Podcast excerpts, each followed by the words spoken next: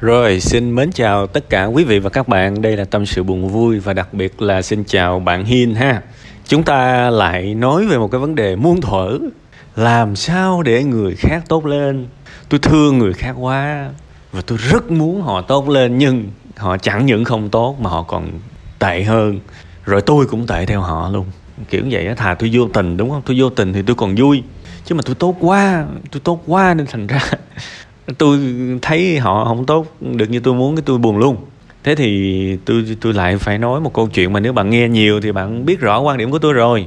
Bây giờ bạn muốn người ta tốt mà người ta chẳng những không tốt mà bạn còn buồn, thì cái hành động đó tệ hơn so với việc bạn không tác động gì vào nó cả, thì nó vẫn không tốt nhưng bạn không buồn. Công nhận không? Bây giờ mình tính tổng số thì một bên là nó không thay đổi, mình không buồn, và một bên là nó cũng không thay đổi luôn và mình buồn. Thì rõ ràng cái bên kia phải tốt hơn chứ. Nói như thế để chúng ta hiểu, bắt người khác thay đổi là vô nghĩa ha. Những cái phần tâm sự như thế này tôi nói để các bạn bớt cô đơn, để các bạn biết là tôi có đọc tâm sự của các bạn, và để các bạn hiểu là tôi có trả lời lại, coi như một sự chia sẻ, động viên ha. Chứ mà cái kiểu nội dung tâm sự, nội dung trả lời thì tôi đã nói rất nhiều lần rồi. Cuộc đời này chỉ có làm gương thôi, chả dạy ai được. Thậm chí thầy cô cũng chả dạy về tính cách, về lối sống cho học sinh mình được. Chỉ có làm gương thôi. Và chúng ta luôn bắt chước những người mà chúng ta ngưỡng mộ. Chúng ta thấy ai đó mặc đẹp mà hợp nhãn mình đó, mình bắt chước liền. Chứ mà ai đó mà mặc lôi thôi lít hết mà bảo: "Ê mày đổi đồ đi, nhìn mày quê quá." Xin lỗi bạn nói cả đời nó không nghe. Rồi bạn có học xuất sắc không? Bạn học xuất sắc thì nó sẽ thấy bạn, may ra nó bắt chước.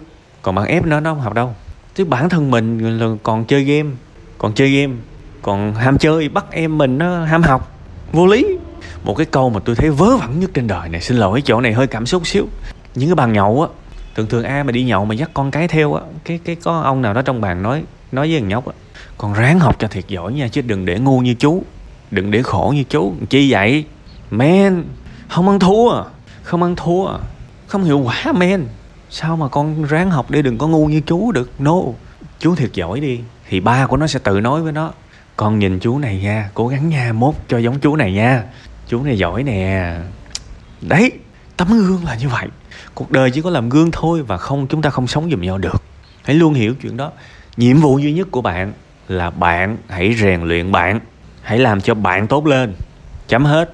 Và khi bạn tỏa ra những cái năng lượng tích cực, ai đó sẽ theo bạn như một tấm gương để noi. Vậy thôi. Và tôi nói câu này, bạn 19 tuổi rồi, bạn cũng tương đối lớn, tôi nói câu này tôi cũng không ngại bạn tự ái. Cái người kém cỏi khi tự sửa mình nó mới bắt người khác thay đổi. Để ý mà xem, luôn luôn như vậy. Mình càng không tiết chế được, không chế ngự được cái lòng mình đó, thì mình càng có mong muốn bắt người khác thay đổi. Bây giờ tôi nói thật bạn nha, mà tôi bắt bạn phải siêng đó, là bạn sẽ căm thù tôi luôn đó. Tôi là cái người trải qua những vất vả trong cuộc sống, hiểu thế nào là cái giá phải trả cho thứ tạm gọi là thành công. Và nếu tôi đặt bạn vào một cái mô hình cố gắng đi thành công, bạn hận tôi suốt đời, vì bạn chịu không nổi đâu.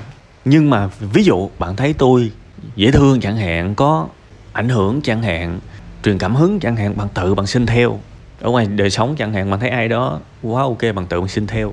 Biết đâu đấy như vậy mà bạn chịu được cái vất vả của thành công. Những câu chuyện là vậy thôi bạn. Hãy dừng bắt người khác thay đổi. Sau này có con cũng dừng bắt nó giống mình. Vì mình đã là đỉnh cao đâu mà bắt nó phải rập khuôn mình, làm như mình là Elon Musk, làm như mình là Bill Gates, chẳng đại khái vậy. Mình cũng bình thường thôi. Tôi thường hay nói lan qua những bậc cha mẹ, vì tôi nghĩ đó là một cái ý thức hệ. Các cha mẹ luôn cho rằng trong vô thức nha, có thể họ không thừa nhận cái điều đó, nhưng trong vô thức họ nghĩ họ là quá đỉnh và con họ phải giống họ thì mới có thể sống được, còn không chắc là chết bờ chết bụi. Và đôi khi những đứa trẻ không được tôn trọng như những gì nó muốn. Đương nhiên nó sai thì mình uốn nắn, nhưng mà có những thứ liên quan tới sở thích thôi mà cũng can thiệp một cách thô bạo, kỳ. Và rồi quý vị sẽ thấy là nó không bao giờ hiệu quả. Và rồi quý vị cũng đã thấy là những đứa trẻ từ nhỏ ngoan ơi là ngoan, thực ra đó là một cái sự ngoan hiền giả tạo. Đến cái tuổi dậy thì bắt đầu nó bung, mà cha mẹ sốc luôn, chịu không nổi luôn. Vì nó đã chịu đựng quá lâu rồi, và khi bắt đầu nó thấy nó có một chút quyền lực thì nó bay tung nóc, nó chẳng bao giờ về nhà nữa. Nó sẽ đi làm xa nhà, nó kiếm đủ mọi cách để nó rời xa khỏi nhà. Vì ở nhà không phải là một cái tổ ấm mà là một cái chuồng, một cái lồng. Cái tổ ấm là cái chỗ mà luôn luôn cởi mở thì người ta thích về. Còn khi mà lúc nào cũng cứng nhắc, lúc nào cũng bắt con phải như thế này, bắt con phải như thế nào thế kia, thì bạn sẽ thấy nó sẽ đi luôn, và thậm chí nó chẳng buồn gọi điện về luôn. Và chúng ta sẽ không, thậm chí là chúng ta không tinh tế tới mức mà chúng ta đọc được những tín hiệu đó từ cuộc sống, và chúng ta cứ luôn nghĩ là con cái nó bất hiếu. Thế hệ sau luôn luôn đổ lỗi cho thế hệ trước. Đương nhiên có những trường hợp bất hiếu thiệt, và tôi luôn luôn nói một cách công bằng cho cả hai phía. Nhưng mà tôi nhìn thấy một cái điều, đó là có những cái sự bất công của những cái người lớn tuổi hơn dành cho những người nhỏ tuổi hơn. Và trong cái tình huống này là chị với em, và trong nhiều tình huống khác là cha mẹ với con cái, và trong nhiều tình huống khác nữa là ông bà với cha mẹ. Luôn như vậy mà, đúng không? Vậy nên tôi chỉ muốn chỉ cho các bạn biết một cái công thức hạnh phúc. Và cái công thức này rất là khó để làm, nhưng mà làm được thì sẽ hạnh phúc. Đó là hãy biết buông cái ý định thay đổi người khác. Và nếu muốn thay đổi người khác thì cách tốt nhất là thay đổi bản thân mình. Chấm hết. Người ta hay bảo là thằng giàu nói cái gì cũng đúng. Câu này mà cũng nói được. Để tôi giải thích cho các bạn hiểu tại sao người ta cùng cái câu đó mà người ta đi nghe thằng giàu mà người ta không đi nghe thằng nghèo. Thực ra không quan trọng bạn nói cái gì, mà quan trọng bạn là ai. Ok không? Ví dụ như em của bạn 9 tuổi mà nó mê một idol Hàn Quốc nào đi, thì cùng là cái câu á, em ráng siêng năng, em học giỏi nha, thì idol Hàn Quốc nói thì nó sẽ nghe sái cổ luôn, và nó sẽ chăm thật đấy. Nhưng mà bạn nói nó không nghe. Đừng buồn nha. Nhưng mà đây là cái luật của cuộc sống. Không quan trọng bạn nói gì, mà quan trọng bạn là ai. Đó là lý do mà tại sao thằng giàu nói về tiền thì nó được nghe. Tại vì nó giàu, vì nó đã thành công và nó có tiền, thì nó có tư cách để nói về tiền. Cái tiền nó nói là sự thật. Còn cái ông mà nghèo, ai mà tin được ông nói. Ông đã giàu ngày nào chưa mà ông phán gì đúng rồi. Ông đang nói bậy, ông đang nói vui. Bạn thấy đúng không? Không quan trọng bạn nói cái gì, bạn là ai. Câu đó mới quan trọng ha. Thế thì cuối cùng hết, mình là ai đi, mình hãy là ai đi, thì tự nhiên sẽ có ai đó bắt chước. Kể cả trong gia đình bạn không ai bắt chước, thì bạn bè của bạn cũng sẽ bắt chước bạn, xung quanh bạn sẽ bắt chước bạn. Cuộc đời là như vậy đó ha. Tôi hy vọng cái bài này có thể là bạn cũng chưa biết giải pháp là gì.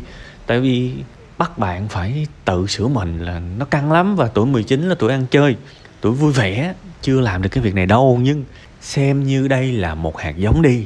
Và ít nhất là cái duyên cuộc đời này, tôi đã chỉ cho bạn biết làm sao để hạnh phúc trong cái mối quan hệ với người khác. Còn việc bạn làm được hay không, nó là ý chí của bạn. Tôi chỉ không muốn mọi người vô minh thôi. Có nghĩa là họ không biết được điều đó là sai và không nên làm. Chứ mà khi mà họ biết rồi mà họ vẫn nên làm thì đương nhiên là lỗi của họ.